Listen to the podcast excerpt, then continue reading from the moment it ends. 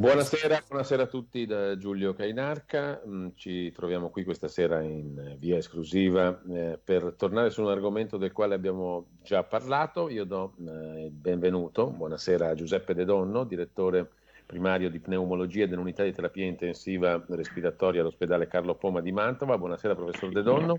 Buonasera a voi, grazie dell'invito.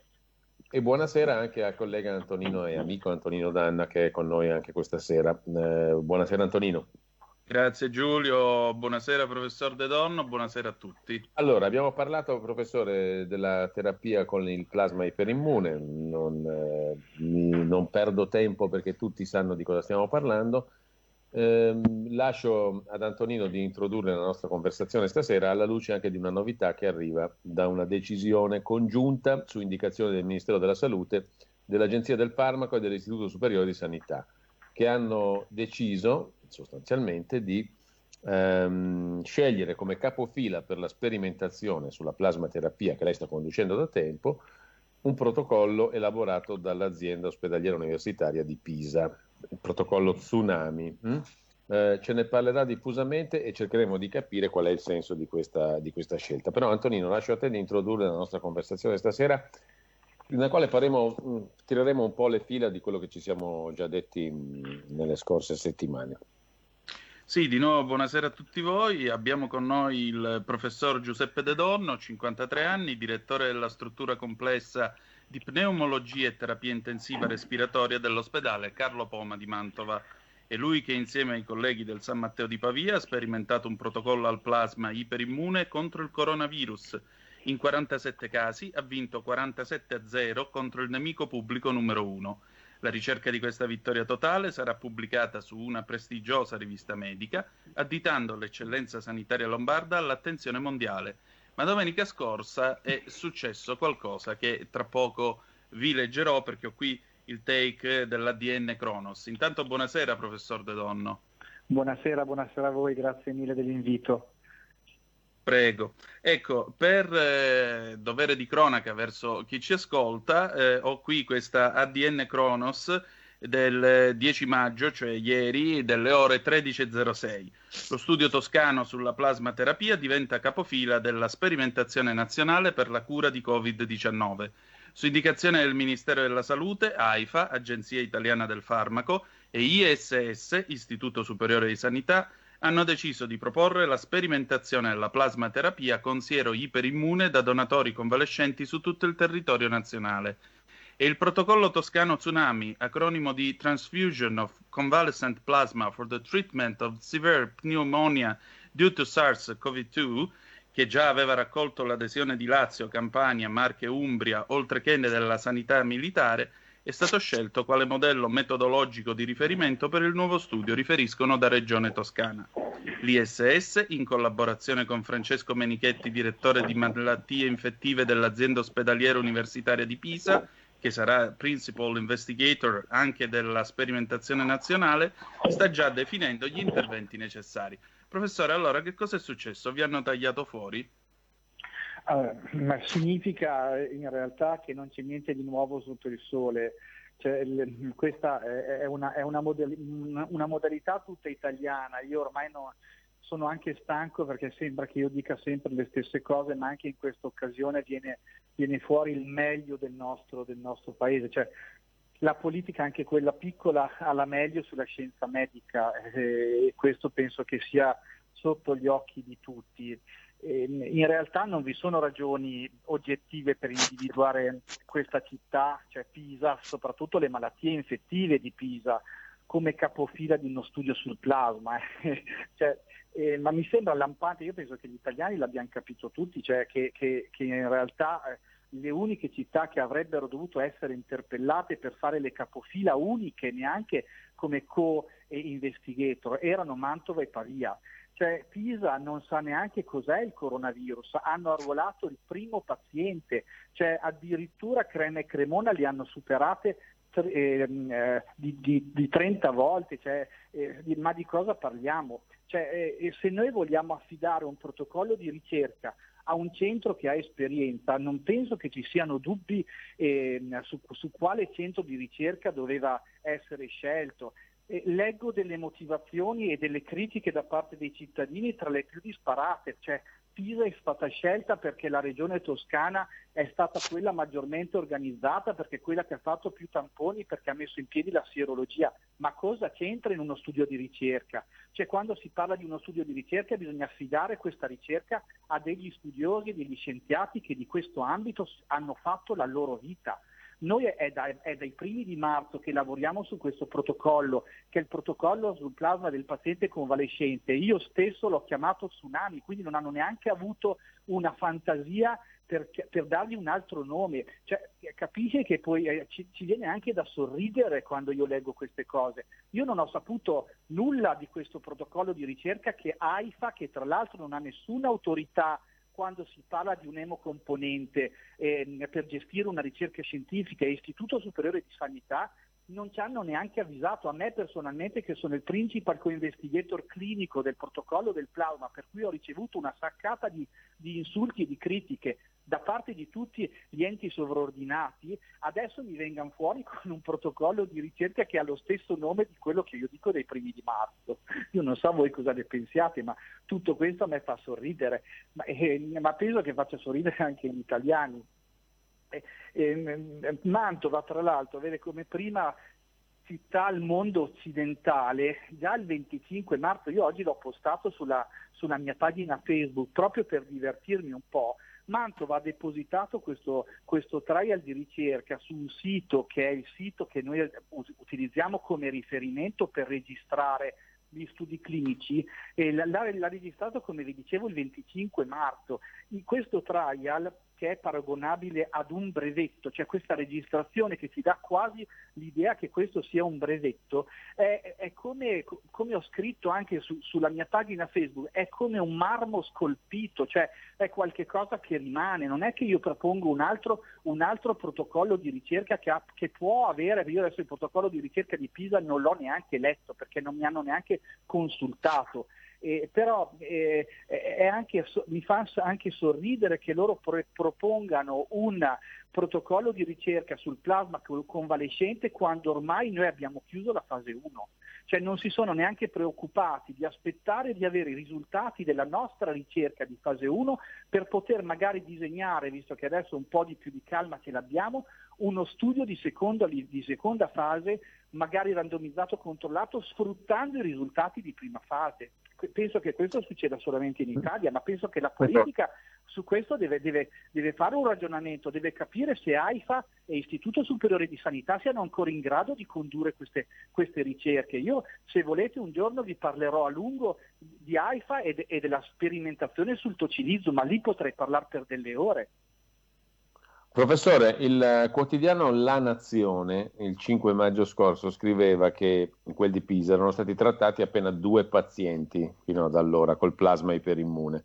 Letteralmente, primi passi all'ospedale di Pisa per la sperimentazione della plasmaterapia con, sui malati Covid-19. Due infusioni del sangue, siamo al 5 di maggio, mh, mm, ricavato da pazienti guariti che hanno sviluppato gli anticorpi alla malattia. Per ora sono due i pazienti sottoposti a questo trattamento. il responsabile della ricerca, Francesco Menichetti, aggiungeva il fatto importante che siamo partiti, dovremo monitorare l'efficacia di questa terapia, i primi riscontri sono buoni, si tratta di due pazienti, mentre a Mantova mh, venivano salvate vite a decine. Mh?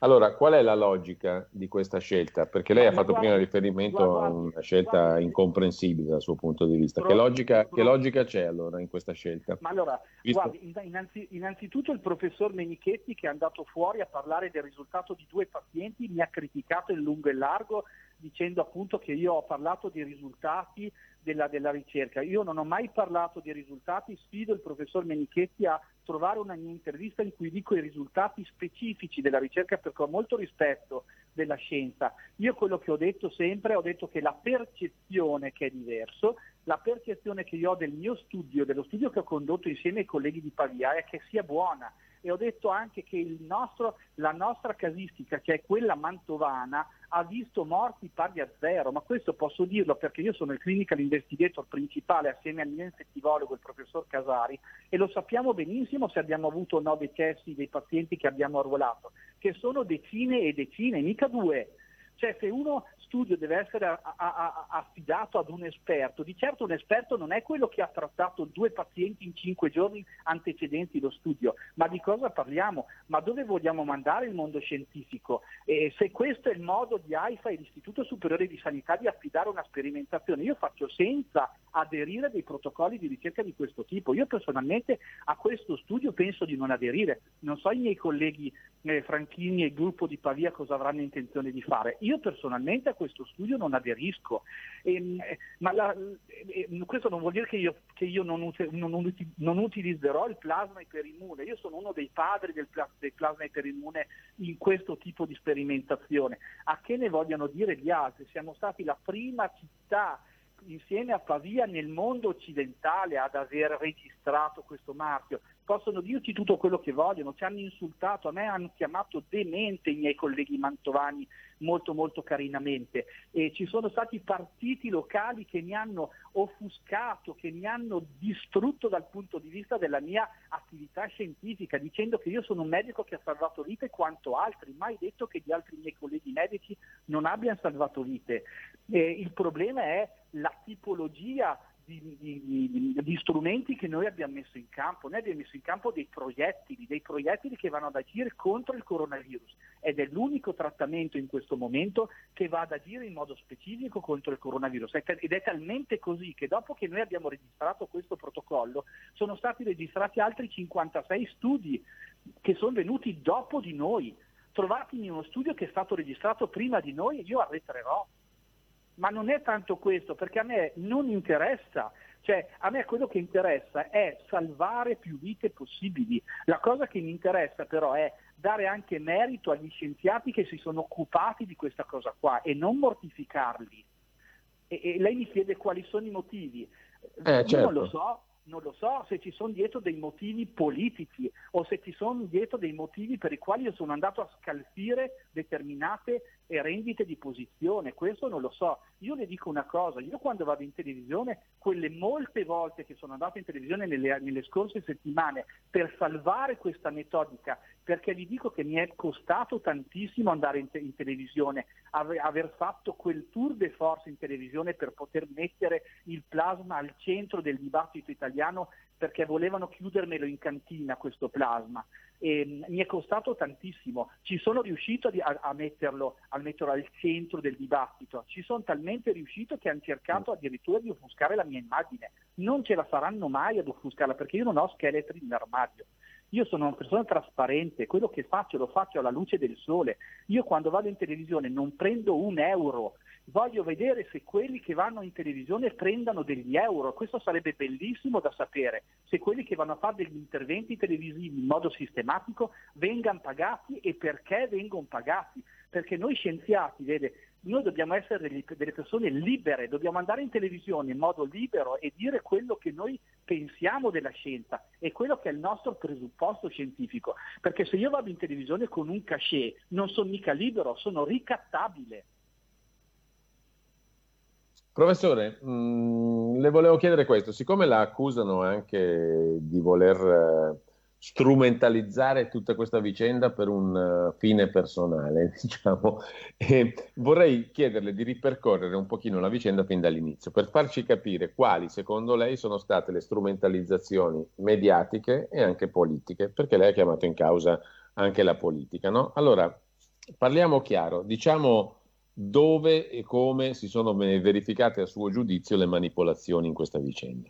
Da parte di chi? Ah, allora, vede, effettivamente io ho utilizzato questa vicenda, che è la vicenda del plasma del paziente convalescente, lavorando 18-20 ore al giorno per poter far sì che questo plasma venisse utilizzato da più centri possibili, perché il mio obiettivo è quello di andare a presentare il Festival di Sanremo ha capito? Questa è la vera motivazione. Io non voglio fare lo scienziato, voglio fare il presentatore. Lo dico una volta per tutti. A me di mhm. andare in televisione mi frega pari di zero. Io sto dicendo no a porta a porta da quattro giorni, mi stanno tormentando per andare in trasmissione perché dicono che ci tengono tanto ad avermi, dopo che quando io ho fatto l'incontro col professor Ippolito dello Spallanzani mi hanno sbattuto fuori dalla trasmissione, ma questo se ne è accorto, di questo se ne sono accorti tutti, se ne, se ne è accorto il Paese. Io non ho nessuna, nessun problema a confrontarmi con chiunque, ma quando eh, so, sopraggiunge la maleducazione ti sbattono fuori da una trasmissione, io in quella trasmissione lì più. Ha capito? Questo è l'utilizzo che faccio io della televisione per diventare famoso. A me di diventare famoso non me ne frega niente, io sono un medico di campagna, lo ero un mese fa. Quando finirà questa canzone tornerò ad essere un medico di campagna, di cui si dimenticheranno tutti, per fortuna, perché potrò andare in mountain bike e tornare a postare sul mio profilo Facebook i giri che faccio in mountain bike. Ha capito? E non star qua a difendere una procedura salvavita facendo, facendomi criticare come se io voglia diventare famoso. Ma questo è un paese stranissimo. Lei non sa quante richieste di lavoro mi stanno arrivando in questi giorni e tutti mi dicono ma cosa stai a fare lì?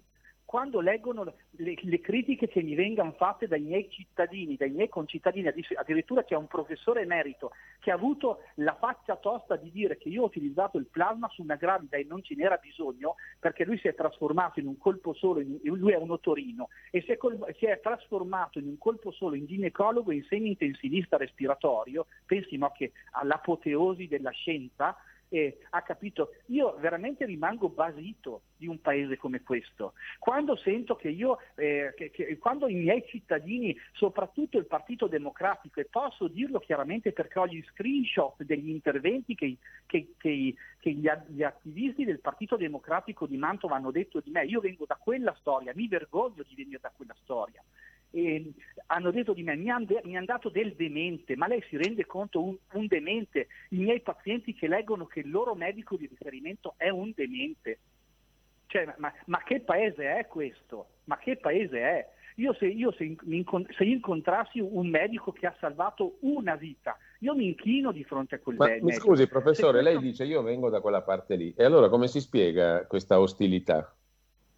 Ma il problema probabilmente è che loro avevano paura che, che io mi volessi candidare in qualche, in qualche, parte, addirittura hanno tirato fuori che io diventerò il prossimo candidato sindaco Mantova.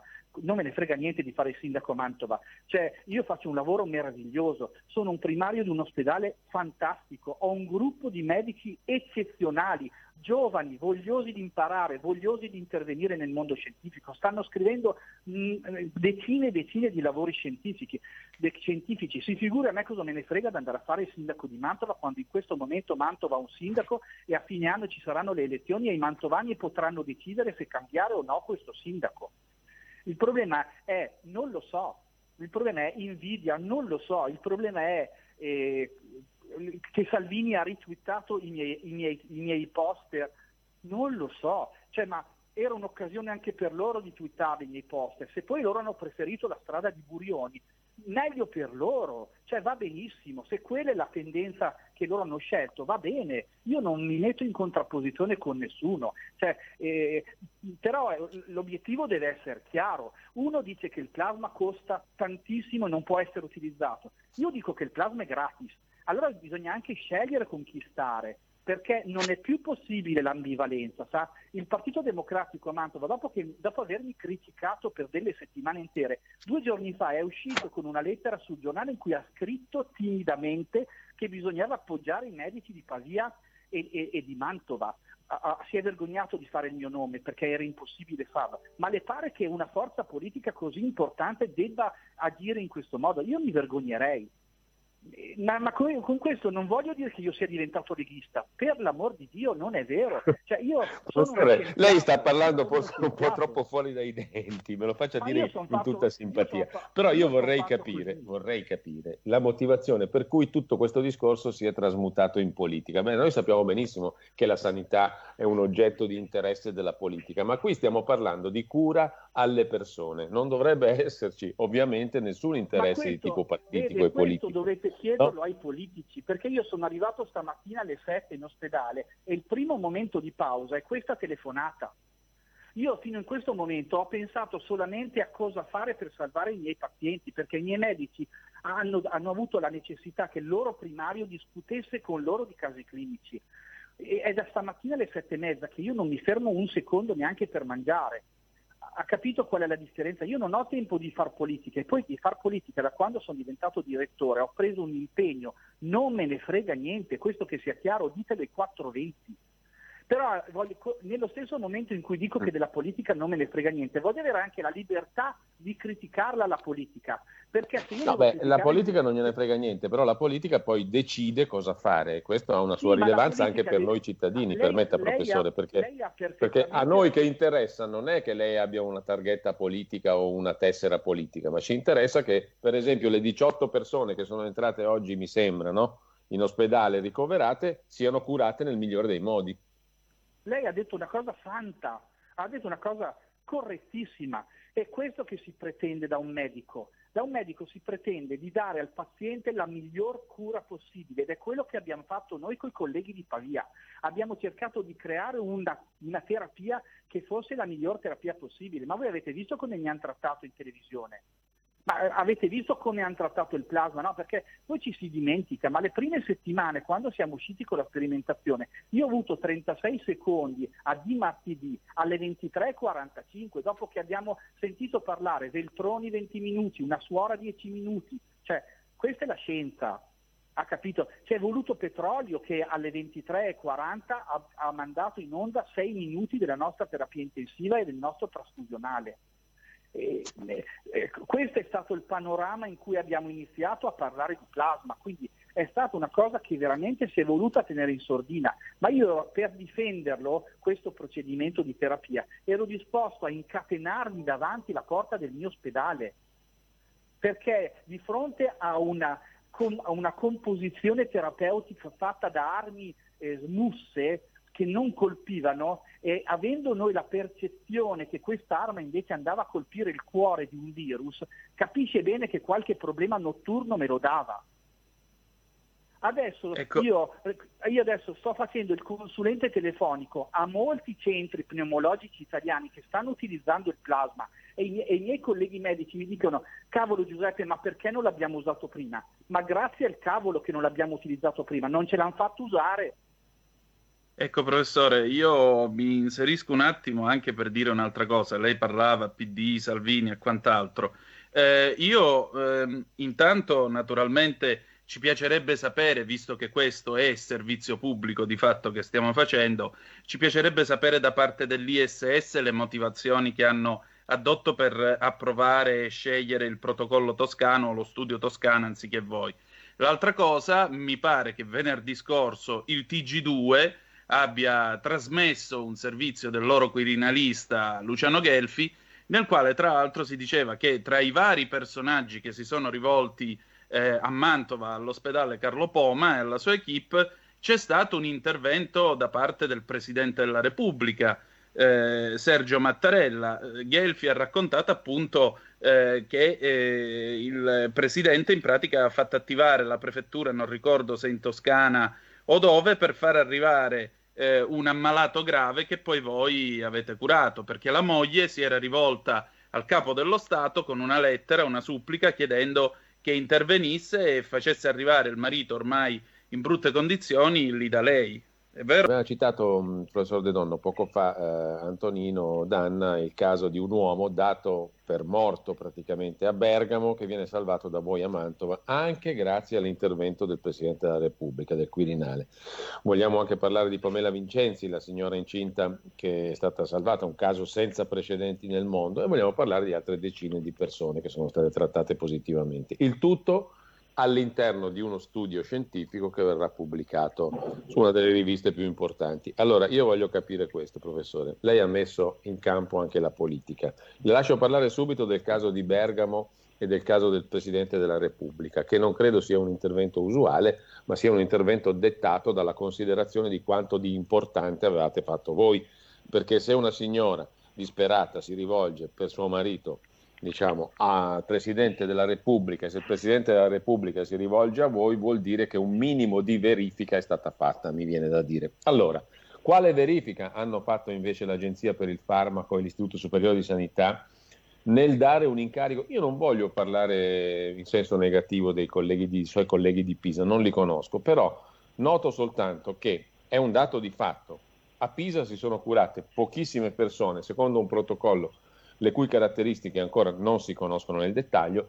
Voi avevate chiesto di eh, sottoporre diciamo, a verifica e di ehm, eh, rendere ufficiale il vostro protocollo un sacco di tempo fa, avete avuto risposte tardissime e parziali e adesso siete stati superati eh, con questa scelta dell'Istituto Superiore di Sanità e dell'Agenzia del Farmaco che lei dice non c'entra oltretutto nulla. No? E allora io vorrei semplicemente capire come lei si spiega tutto questo alla luce di questi dati, perché questi sono dati e sono fatti, non sono interpretazioni. Poi qualcuno la potrà accusare di voler fare il protagonista, la vittima, eccetera, eccetera. Tutto quello che si vuole. Però questi sono dati. Come si spiegano questi dati? Come si spiega allora il Presidente della Repubblica? Come si spiega il caso di Bergamo, il caso della signora Vincenzi e le decine di casi trattati? E questa scelta che alla fine serve a cosa? Serve diciamo a far sì che la terapia al plasma diventi uno standard o serve ad affossarla? Lo dico proprio apertamente, professor De Donno. Eh, lei è più diretto di me e quindi lei può permettersi di dire cose che uno scienziato non può dire. Mm. E torno un attimo sul Presidente della Repubblica. Sì. Il Presidente della Repubblica in questo Paese è un faro ed è un faro e lo dico con convinzione. Il Presidente della Repubblica ha salvato quel paziente che io non volevo salvare e, e mi vengono le lacrime ogni volta che ci penso e anche adesso mi sto per commuovere. Quel paziente aveva 51 anni, non aveva i requisiti per essere inserito nel protocollo e io quando faccio un protocollo di ricerca e seguo un protocollo di ricerca sono, come dico sempre, un ossessivo compulsivo nella nel rispetto di un determinato protocollo. E questo paziente non rientrava in, nei criteri di arruolamento perché aveva 18 giorni di sindrome da distress respiratorio acuto, ma la moglie era disperata e mi ha telefonato, mi ha mandato una lettera straziante. Io le ho cercato di spiegare che non potevo far nulla perché il mhm. paziente non rientrava in questo protocollo e lei quindi ha scritto a Mattarella, disperata. Mm. Il presidente, che è il presidente di tutti, ha scritto al mio prefetto e il prefetto ci ha chiesto attraverso la nostra direzione strategica di poter fare qualcosa. E allora io insieme al rianimatore, al, al, al, al primario... Quindi chiedo scusa, dire... professor De Donno, eh, la interrompo solo per questo. Quasi una decisione di ordine pubblico, cerchiamo di capirci quasi una decisione di ordine pubblico. Allora abbiamo deciso col dottor Bianciardi, che è il primario della rianimazione di piede, di provare ad uso compassionevole la, il plasma del paziente convalescente in questo, in questo paziente eh, ricoverato in rianimazione intubato da 18 giorni. Dopo 24 ore il paziente è stato meglio, con la seconda sacca l'hanno estubato. E quindi il mio rimorso è che bisogna anche stare molto attenti a dire di no, soprattutto quando noi siamo di fronte a un mostro che non conosciamo. Questo paziente l'ha salvato il Presidente della Repubblica. E, e, da quel momento lì io non mi sento di dire no a nessuno, anche quando so benissimo che il plasma iperimmune in questo paziente non funzionerà perché è troppo grave. Quando mi mm. telefonano da altre rianimazioni e mi dicono dottore noi siamo in questa situazione, dico sempre secondo me il plasma qui non funzionerà perché siamo troppo avanti ma cosa costa fare una sacca di plasma ad un paziente ricoverato intubato che ne ha passate di ogni colore? E se dovesse funzionare come è funzionato in Luigi, come, come possiamo fare? Per cui ad uso compassionevole io mi sento di dare sempre delle indicazioni di questo tipo, ovviamente sperando che sempre più ospedali e sempre più SST utilizzino questo tipo di procedimento. Poi per quanto riguarda la politica, eh, glielo, gliel'ho detto, non, non, non, non ci sono eh, ragionamenti oggettivabili, cioè non esistono scelte eh, giustificabili da parte dell'Istituto Superiore di Sanità e da parte di AIFA, ma non c'erano neanche nelle, in, in, molte altre sperimentazioni. Sa? Adesso io sto vivendo questa perché sono impegnato in prima persona, ma io sono principal investigator locale anche per quella del tocilizumab e, se, e, anche lì ci sono state delle grandissime criticità, tant'è vero che la sperimentazione è stata sospesa per 24 ore dopo una mia segna, segnalazione. Quindi eh, ci sono tante cose, capite, che in questo paese non mi tornano. E quello che invece io chiedo è trasparenza, trasparenza in tutto. Se una cosa funziona e costa poco, quella cosa va utilizzata sempre di più. Dopo io non sono contrario sa, alla ricerca scientifica e anche all'industria del farmaco, io non sono mica contrario ai vaccini. Anzi, auspico che un vaccino contro il coronavirus della SARS-CoV-2 venga sintetizzato nel tempo giusto, che non vuol dire tre mesi, vuol dire il tempo giusto, quello che prevede la sperimentazione di un vaccino, perché quello avrà un ruolo nella prevenzione dei pazienti con grande insufficienza respiratoria, cioè ci impedirà di ammalarci. Ma i pazienti ammalati dovremo trattarli, è come l'influenza. Noi facciamo la vaccinazione in massa, ma gente che si ammala di influenza ce n'è lo stesso e la curiamo e qua è uguale. Cioè noi facciamo anche il vaccino per il, coronavirus, ma se un paziente si ammala e va in insufficienza, insufficienza respiratoria dovremmo bene avere un'altra arma. E l'altra arma qual è? Il plasma del paziente convalescente, fin quando non si sintetizzeranno le immunoglobuline derivate dal plasma, come avviene per l'alfa-1 antitripsina e per altri derivati del plasma. Nessuno è contrario su questo, ma nessuno deve essere contrario al plasma del paziente convalescente. Ecco professore, io volevo chiederle proprio una cosa a proposito del plasma. Eh, sta girando da qualche tempo una dichiarazione che viene attribuita alla virologa Ilaria Capua che dice che praticamente che l'utilizzo del plasma non sarebbe del tutto sicuro, ci potrebbe essere il rischio dell'epatite e così via. Lei che cosa risponde a queste obiezioni e soprattutto, visto che parliamo di costo, ci può ricordare quanto costa produrre una sacca di plasma e quante ce ne vogliono per curare una persona? Allora, la prima domanda le rispondo in modo molto semplice. Ognuno si assumerà le responsabilità di quello che dice. Cioè la, il plasma del paziente convalescente non è mica diverso dal plasma che noi utilizziamo comunemente nella nostra pratica clinica, sa?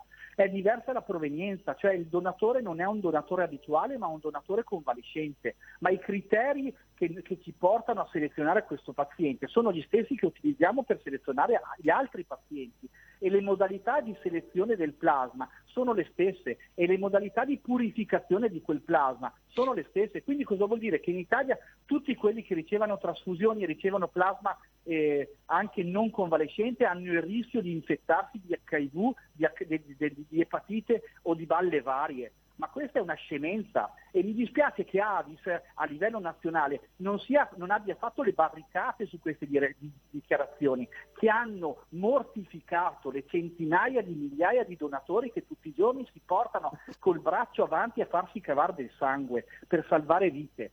Questa è una cosa gravissima che può succedere solo nel nostro paese. Come dico io, parole in libertà, ma le parole in libertà hanno un peso e quel peso bisogna valutarlo e chi l'ha lanciato quel peso lì dovrà assumersi le responsabilità, così come i comitati etici e le regioni che non hanno attivato i percorsi per l'utilizzo del plasma del paziente convalescente. Dovranno poi giustificarsi davanti ai morti che hanno di fronte o no. Io non lo so se qua è lecito tutto o possiamo fare le cose che vogliamo fare. Per quanto riguarda i costi, ormai io le dico, lo sto gridando ai 420, e è stato detto che il plasma non si può utilizzare perché ha due limitanti. La prima è quella che è troppo poco e quindi non può essere usato e la seconda è che costa molto. Io le dico la verità, noi abbiamo fatto i conti della serva con i miei colleghi dell'immunotrasfusionale, una sacca di plasma da 600 ml costa 160 euro circa, vuol dire che le due aliquote da 300 ml costano 82 euro l'una. Io non so se sia tanto 82 euro per cercare di salvare una vita di un paziente ammalato di una RDS da coronavirus, a 82 euro io le, spe- le ho spese ieri sera per prendere tre pizze. Cioè, di cosa stiamo parlando? Io non lo so di cosa stiamo parlando e, e soprattutto le dico un'altra cosa. E è stato detto che ha molti effetti collaterali e ha molti eventi avversi, ma questo lo dice chi non l'ha utilizzato. Noi che abbiamo utilizzato ormai decine e decine di, di, di, di, pazienti, abbiamo sottoposto decine e decine di pazienti alla terapia col plasma del paziente convalescente, sa quanti eventi avversi abbiamo avuto? Mi dica un numero. Non saprei. Zero. Ecco. Sa quante reazioni o effetti collaterali abbiamo avuto? Quanto? Zero, zero, zero. Quindi se questi sono i motivi per non utilizzarlo, oh, io posso dire è tutto risolto, usatelo. Gli studi successivi ci diranno che non funzionerà. Io qualche, qualche perplessità che l'ho, sa, perché io stamattina ho sentito i miei colleghi, o, se, o, siamo diventati tutti deficienti, ma ho sentito i miei colleghi di Crema, ho sentito i miei colleghi di Cremona, ho sentito i miei colleghi di Milano, di Padova, cioè di tutti quei centri che stanno utilizzando attivamente il plasma del paziente convalescente. Ho sentito i miei pazienti statunitensi che lo stanno iniziando a utilizzare sempre di più. E, e quelli di Bergamo? Su Bergamo io mi riservo di non rispondere. Capisco. Come mai?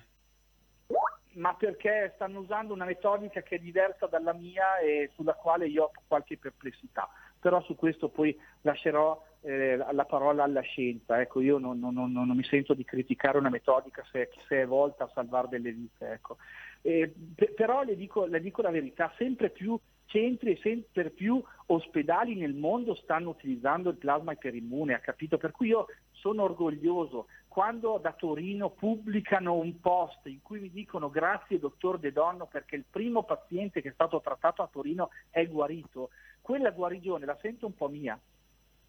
Ha capito? Perché certo. io mi sono speso in prima persona per questa cosa qua e non, ho, non, l'ho fatto per cercare visibilità, come la maggior parte degli italiani potrà credere. Non me ne frega nulla della visibilità. Io non ho bisogno della visibilità. Sono un medico che ama il suo lavoro, sono un medico che sta qua 18 ore al giorno perché ama star qua con i miei colleghi, con, con il mio ecco. ospedale e con la mia direzione. Non Professore, nel protocollo di Pisa di cui abbiamo parlato prima, eh, che è stato scelto come capofila per la sperimentazione nazionale da Istituto Superiore di Sanità e Agenzia per il Farmaco, da cui siamo partiti, lei è stato coinvolto in qualche modo? È stato chiamato? Io, è stato interpellato? Sono stato, sono stato talmente coinvolto che l'ho saputo ieri dall'agenzia, come voi. Perché questo è un paese che premia le, le, la scienza, ha capito? Cioè non si sono neanche preoccupati, ma neanche il, il, collega infettivologo, che avrà sicuramente sentito i colleghi pavesi, ma vede, nella, nella ricerca scientifica c'è sempre una coerenza e c'è sempre una correttezza. Cioè l'infettivologo eh, di Pisa che ha sentito probabilmente, perché io non lo so, perché non l'ho chiesto ai miei colleghi pavesi, io personalmente da lui non sono mai stato coinvolto, non sono mai stato contattato, non mi ha mai detto Giuseppe tu che sei quello che ha arruolato più pazienti in Italia col plasma, che suggerimenti mi puoi dare? Questo non è successo. Adesso io vi chiedo se questo è un paese normale. Professore, rispetto ai mezzi di informazione, io so che lei ha avuto parole critiche eh, rispetto per esempio a una trasmissione molto famosa, Porta a Porta di Bruno Vespa, rispetto a un'altra giornalista mm, conosciuta, mm, o meglio, un'altra firma conosciuta come Selvaggia Lucarelli, eccetera. Ecco, del, io ho fatto due nomi, però le chiedo più in generale, che, che, idea si è fatto lei dell'informazione su questa questione e perché, eh, secondo lei, l'informazione su questo punto, sulla sua ricerca, sulla sua attività, sull'ospedale di, di, di, di Mantova, sulla ricerca fatta da voi e da Pavia, è stata così faticosa da far passare nei mezzi di informazione. Una cosa semplicissima, infine, no? Cioè è un metodo di cura che ha avuto un successo straordinario, questo semplificando al massimo. Perché è stato così difficile, a suo giudizio, farlo passare anche a livello appunto di, di, di grandi firme e di importanti trasmissioni come quelle del servizio pubblico, perché stiamo parlando della RAI? Ma questo vede, deve spiegarmelo lei che fa il giornalista. Cioè io faccio il medico ospedaliero da 27 anni e di mm. questo mi occupo e mi occuperò tranne se mi proporranno l'anno prossimo di presentare il Festival di Sanremo. È, è l'unico strappo che potrò fare nella mia carriera di medico ospedaliero.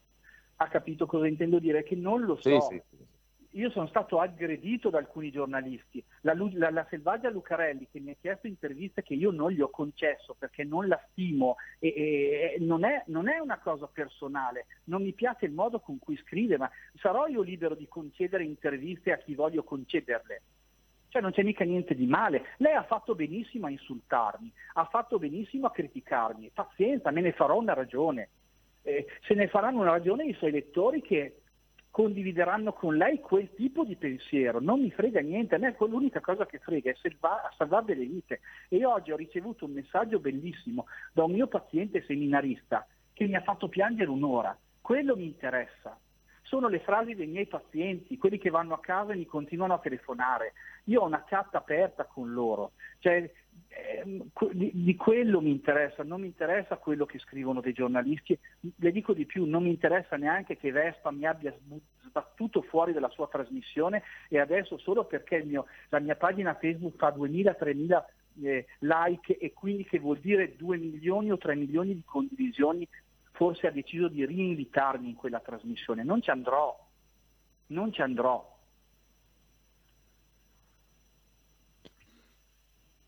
Allora, ehm, Antonino. Sì, direi che eh, insomma mi sembra che lei abbia delineato un quadro abbastanza chiaro. Eh, tra l'altro credo sia in diretta il governatore lombardo Attilio Fontana che credo stia parlando proprio eh, del plasma. Eh, senta, ma insomma, eh, la sanità lombarda è finita in prima pagina o sta finendo in prima pagina su importanti riviste mediche, quella che negli ultimi due mesi è diventata la tanto vituperata sanità lombarda a seguito di tutte le polemiche e di tutte le discussioni sul coronavirus. Eh, ciononostante, a Mantova e Pavia questo lavoro congiunto trova una soluzione ponte che non è un vaccino, come abbiamo detto, che non è nemmeno la cura de donno, perché in realtà appunto è un protocollo eh, sviluppato da, eh, dal Carlo Poma di Mantova e dal San Matteo di Pavia, e però ciò nonostante eh, vi snobbano, lo possiamo dire questo?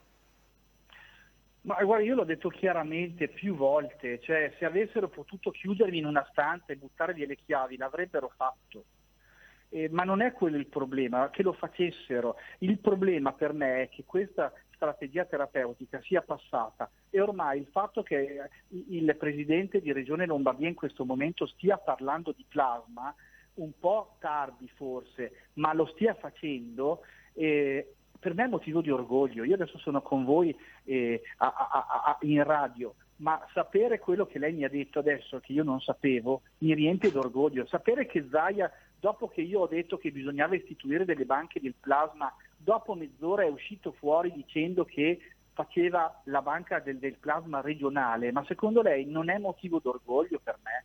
E, e, secondo lei non è motivo d'orgoglio sapere che il presidente di Regione Emilia-Romagna, che si è fatto mal consigliare da Viale, dall'infettivologo ordinario di Bologna, per non attivare le banche del plasma e non attivare il percorso di plasma, dopo che io sono intervenuto nel dibattito pubblico, dopo un'ora lui abbia cambiato idea e abbia detto pensiamoci in modo che anche l'Emilia-Romagna possa, possa essere inserita in un contesto del genere. Ma certo che io sono orgoglioso, perché non è una vittoria mia, è una vittoria dei pazienti, è la possibilità di dare ai pazienti una strategia terapeutica.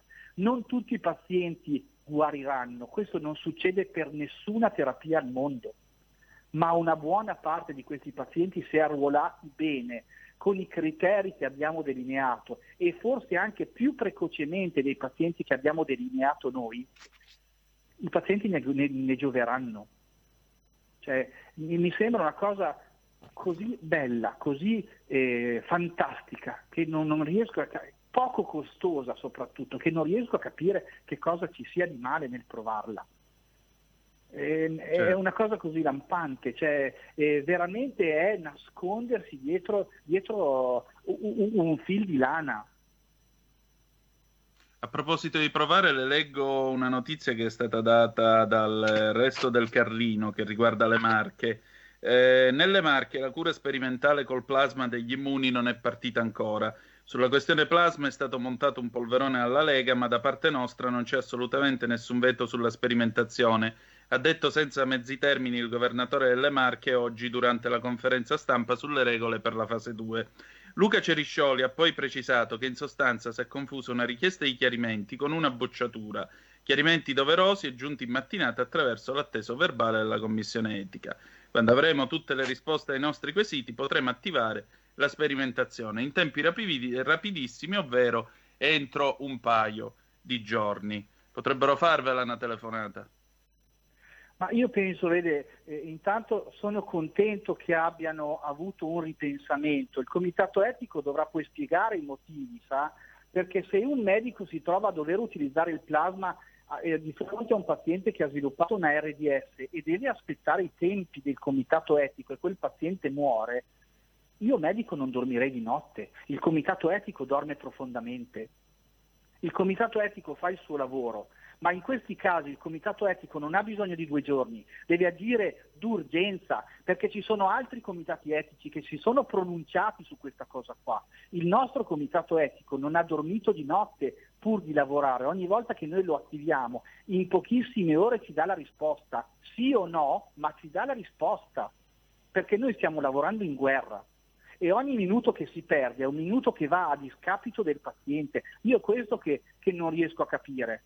Noi siamo qua in urgenza 18-20 ore al giorno e dobbiamo sottostare ai comitati etici che, che impiegano 24-48 ore per, per, per, pronunciarsi. Ma che paese è? Indubbiamente, indubbiamente. Senta, ma allora come si fa a uscire da questa situazione? soprattutto che cosa dovrebbe fare il Ministero della Sanità, cosa, chi è che in questa situazione dovrebbe assumersi una responsabilità, dire qua ci sono io, adesso da questo momento in poi facciamo questo, questo e questo, lo coordiniamo con questo, questo e quest'altro soggetto. Vede qua la, la responsabilità è di tre enti e, e, e, que- e di questo io mi assumo la responsabilità di quello che sto dicendo. Il primo ente è il Ministero della Salute il secondo è AIFA e il terzo è Istituto Superiore di Sanità, che si sono occupati di altro, che non hanno voluto occuparsi dell'unica cosa che serve in questa, in, in, di fronte a questa pandemia. È vero che noi siamo di fronte a una sanità regionalizzata, ma il Ministro della Salute doveva convocare tutti i governatori e attivare una, un percorso univoco, banche del plasma regionali, banche del plasma regionali, tutti spediti su questa direttiva. Eh, apriamo dei centri di eccellenza per il trattamento del plasma convalescente perché non tutti gli ospedali sono dotati di trasfusionali all'altezza. Facciamolo, ma diamo delle direttive chiare. Questo non è stato fatto. Questo non certo. è stato fatto. Volevo leggere un'agenzia, fonte La Press, vi ho detto durante eh, la trasmissione un 20 minuti fa che c'era eh, il governatore lombardo Attilio Fontana in conferenza stampa. Bene, fonte La Press, eh, sono orgoglioso perché oggi diamo atto dei risultati di una sperimentazione portata avanti dal San Matteo, dall'Università di Pavia e dall'ospedale di Mantova per la cura con il plasma. Questa mattina ho avuto colloqui col ministro Speranza che mi ha confermato l'interesse del governo di proseguire su questa iniziativa, indicando come punti di riferimento le università di Pavia e Pisa, con altri secondari sperimentatori negli ospedali di Mantova, Brescia e Bergamo. Così il governatore della Lombardia Attilio Fontana, il eh, governatore Fontana accende grande speranza per la cura di virus e ringrazio coloro che hanno partecipato e dato un contributo a questa importante proposta, aprendo una strada seguita in altre parti del mondo, conclude sempre il governatore Fontana. Vedo che abbiamo di nuovo il professor De Donno. Professore, c'è? Sì, sì, ci sono, ci sono. Prego, Ho prego. Sentito, sentito anche le dichiarazioni del, del, del presidente Fontana, hanno recepito a a, a, all'Istituto Superiore di Sanità, al Ministero e a AIFA. A, a volte la pezza è, è, peggio del buco, però insomma va bene così, va bene così. C'era bisogno di un post su Facebook per fargli cambiare idea, ma questo è un paese che ormai abbiamo capito essere in preda al sensazionalismo più grave. E volevo tornare su una cosa più importante, in realtà che era quella mm. che giustamente preoccupa il babbo di quella ragazza che ha una forma subacuta di infezione da coronavirus e quindi ha questa persistenza di sintomi.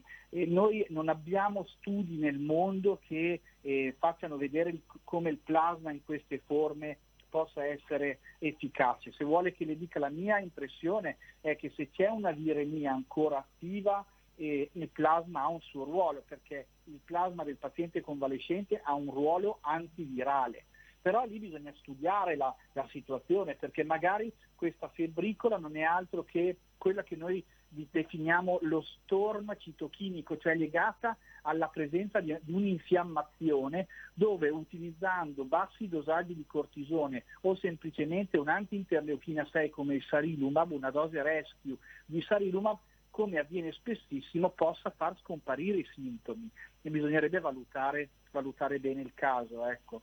per quanto riguarda il, il, plasma, l'accessibilità del plasma, il plasma sì. come dicevo... A Pesaro piuttosto che altrove, diciamo. La esatto, signora che ha chiamato eh, prima, Silvia. Esatto, adesso partirà la, questa sperimentazione che abbiamo imparato a essere coordinata da Pisa e da Pavia e mh, mm, vediamo un po' cosa ne esce. Ecco. E, mh, eh, molti ospedali, secondo me anche, anche Pesaro, Pistoia insomma, e via discorrendo, dovranno poi fare riferimento a, a, questa, a questa nuova tipologia di di sperimentazione oppure se la Toscana, come mi auguro, partirà con una banca del plasma, i centri ospedalieri aderenti o meno a questa sperimentazione potranno poi utilizzarlo anche in autonomia, che è quello che io mi auspico avvenga molto molto presto senza la necessità di dover aspettare l'ennesimo studio eh, di fase 1 che è stato avviato, che, che, che è avviato quello, quello, quello, che stanno avviando adesso. Non abbiamo bisogno allora, di questo studio. Professore, ehm, le chiedo, uh, un ascoltatore diceva il virus sta perdendo di intensità, I suoi, i suoi, le sue opinioni basate sulla, sull'osservazione empirica, sulla realtà, primo. Secondo, uh, che cosa si attende dall'audizione in Senato alla Commissione Sanità uh, giovedì? E terzo, c'è la possibilità che si superino le divisioni e si arrivi a una ricerca veramente fatta bene su questa terapia, uh, al di là di Pisa, Pavia, l'Istituto Superiore di Sanità. Insomma, mh, da, da, cittadino stupido che guarda da fuori e dice la politica stia fuori dalle contrapposizioni di questo tipo, c'è la possibilità che mh, si intraprenda un percorso virtuoso, che si arrivi a un protocollo veramente condiviso ed efficace e pratico? Allora, le rispondo, le rispondo in ordine. Eh, per quanto riguarda la, viru- la, la, virulenza del virus, questo è un virus bastardo. Ogni volta che noi abbassiamo la, la guardia, questo virus ci punisce. vedi Germania, sta... insomma, vedi il caso eh, tedesco. Esatto, è quello che sta succedendo in Germania, dove di corsa oggi avevano, dovevano aprire le scuole e sono piombati nel, nel lockdown di nuovo. E dobbiamo stare molto attenti a dire che si, si è persa la virulenza, io non ho un virometro, lo dico sempre quando mi fanno mm. questa osservazione. Eh, spiritosamente una mia collega mi ha detto lo vendono a Ikea il virometro, perché noi non abbiamo nessuno strumento per verificare se il virus ha perso o meno virulenza. Possiamo dire che abbiamo osservato una fase in cui c'erano meno accessi in pronto soccorso e meno accessi nelle terapie intensive e questo mm. ci ha portato ad allentare un po' la guardia ed aprire qualche cosa, giustissimo perché non possiamo morire incarcerati, ma dobbiamo stare molto attenti perché la Germania ci deve essere di esempio. Oggi da noi in pronto soccorso c'è pieno di pazienti con Covid io ieri ho aumentato di 5 letti la mia terapia subintensiva, passando da 15 letti monitorizzati a 20 letti monitorizzati. Siamo pieni. Quindi io eh, devo dire la verità, stiamo attenti anche ai messaggi che diamo, perché questo è un virus che ci farà tribulare e se arriva una seconda ondata, che poi secondo me è la terza, perché la prima ondata noi l'abbiamo avuta a ottobre del, 2019, In anticipo, sì. Assolutamente sì. Dobbiamo essere preparati e dobbiamo avere la banca del plasma rifornita perché solo quella ci salverà. Per quanto riguarda le divisioni del mondo scientifico, lei sfonda una porta aperta, ma se uno scienziato deve fare quello che ho fatto io per far passare un basilare concetto di scienza che risale al 1900, io la vedo dura, io la vedo dura. Io sarò il primo a fare tre passi indietro se questo succederà. Se tutti si siederanno al tavolo e diranno lasciamo prevalere la, la scienza e togliamo dal tavolo la politica. Ma la politica ci serve, perché la politica decide e quindi se certo, noi abbiamo dei certo. politici illuminati, politici illuminati si faranno consigliare dagli scienziati illuminati, ma se noi abbiamo dei politici non illuminati, questi si faranno continuare ad influenzare dagli scienziati non illuminati. Ed è quello che abbiamo visto in, per questa pandemia, dove alcuni scienziati hanno detto che questa pandemia non sarebbe mai arrivata in Italia, dove hanno detto che avrebbe colpito solamente gli anziani, oppure sarebbe stata una semplice influenza. Allora se la classe politica decide di, unifi- di, unificare il paese anche di fronte alla scienza, deve cambiare i suoi consiglieri. E le dico che io non voglio fare il consigliere, non parlo per me, ci sono degli scienziati che sono di gran lunga più bravi di me, io ho un curriculum con un bassissimo impact factor perché io sono un ospedaliero, però se in questo caso un, un misero pneumologo di campagna ospedaliero con un curriculum che fa ridere è riuscito a mettere in piedi quello che ho messo in piedi io, il problema non è mio che cerco visibilità, il problema è degli scienziati che, che hanno un alto impact factor, che hanno consigliato la classe politica ma non l'hanno portata su queste scelte, su queste decisioni. Allora, quello che dico io è uniamoci perché solo uniti si vince, è il mio motto, uniti si vince e vinceremo noi, però con gli interlocutori giusti, che non sono quelli che sono in campo adesso. Allora, professore, io la ringrazio um, per questa conversazione, credo sia stata utile per tutti coloro che ci hanno seguito, spero anche che sia propedeutica a qualcosa di buono, perché francamente mh, di accuse sterili e mh, di polemiche altrettanto sterili non ne abbiamo bisogno. Eh, e io credo che lei abbia sollevato un problema. Chi è in buona fede e vuole recepire le questioni che lei ha posto lo può fare, chi non è in buona fede in questo modo lo vedremo tutto sommato, no? eh, perché io credo che messa in questi termini la questione sia molto semplice eh, e va al di là degli schieramenti politici. Poi noi stiamo certo. parlando da una radio che ha una matrice politica, ma questo non ci impedisce di porre, credo, le questioni in termini reali e di interesse pubblico, come giustamente ha ricordato prima il collega Antonino Danna. Grazie davvero, professore. Non so che altro dire e cercheremo di, di essere comunque in contatto con lei solo ed esclusivamente da questo punto di vista, perché noi non ci conosciamo nemmeno. Abbiamo, credo, percepito l'importanza pubblica della sua presa di posizione per tutti noi. Come l'ha percepito il Presidente della Repubblica, me lo lasci dire, non lo tiro in ballo o lo tiro per la giacchetta a sproposito, mi sembra. Il Presidente molto discretamente e, e molto efficacemente ha percepito l'efficacia pratica, pubblica, concreta di una terapia che va depoliticizzata che va tolta dalle brame diciamo, di protagonismo. Lei sicuramente non è un protagonista perché si è trovato a esserlo suo malgrado. E, mh, tutta la canea mediatica che le si è sviluppata intorno credo che le abbia fatto solo danno sostanzialmente, perché chi non è protetto diciamo, da determinati ambienti è solo da perdere. E io quindi la ringrazio per la sua disponibilità, per la sua chiarezza e per il fatto che ci ha consentito di capire qualcosa di più rispetto a una cosa che anche da profani abbiamo imparato a conoscere. Una cosa utile, potrebbe essere uno strumento molto utile. Cerchiamo di toglierlo dalle grimpie dei politicanti di serie B, mi viene da dire, e anche degli interessi materiali, purtroppo.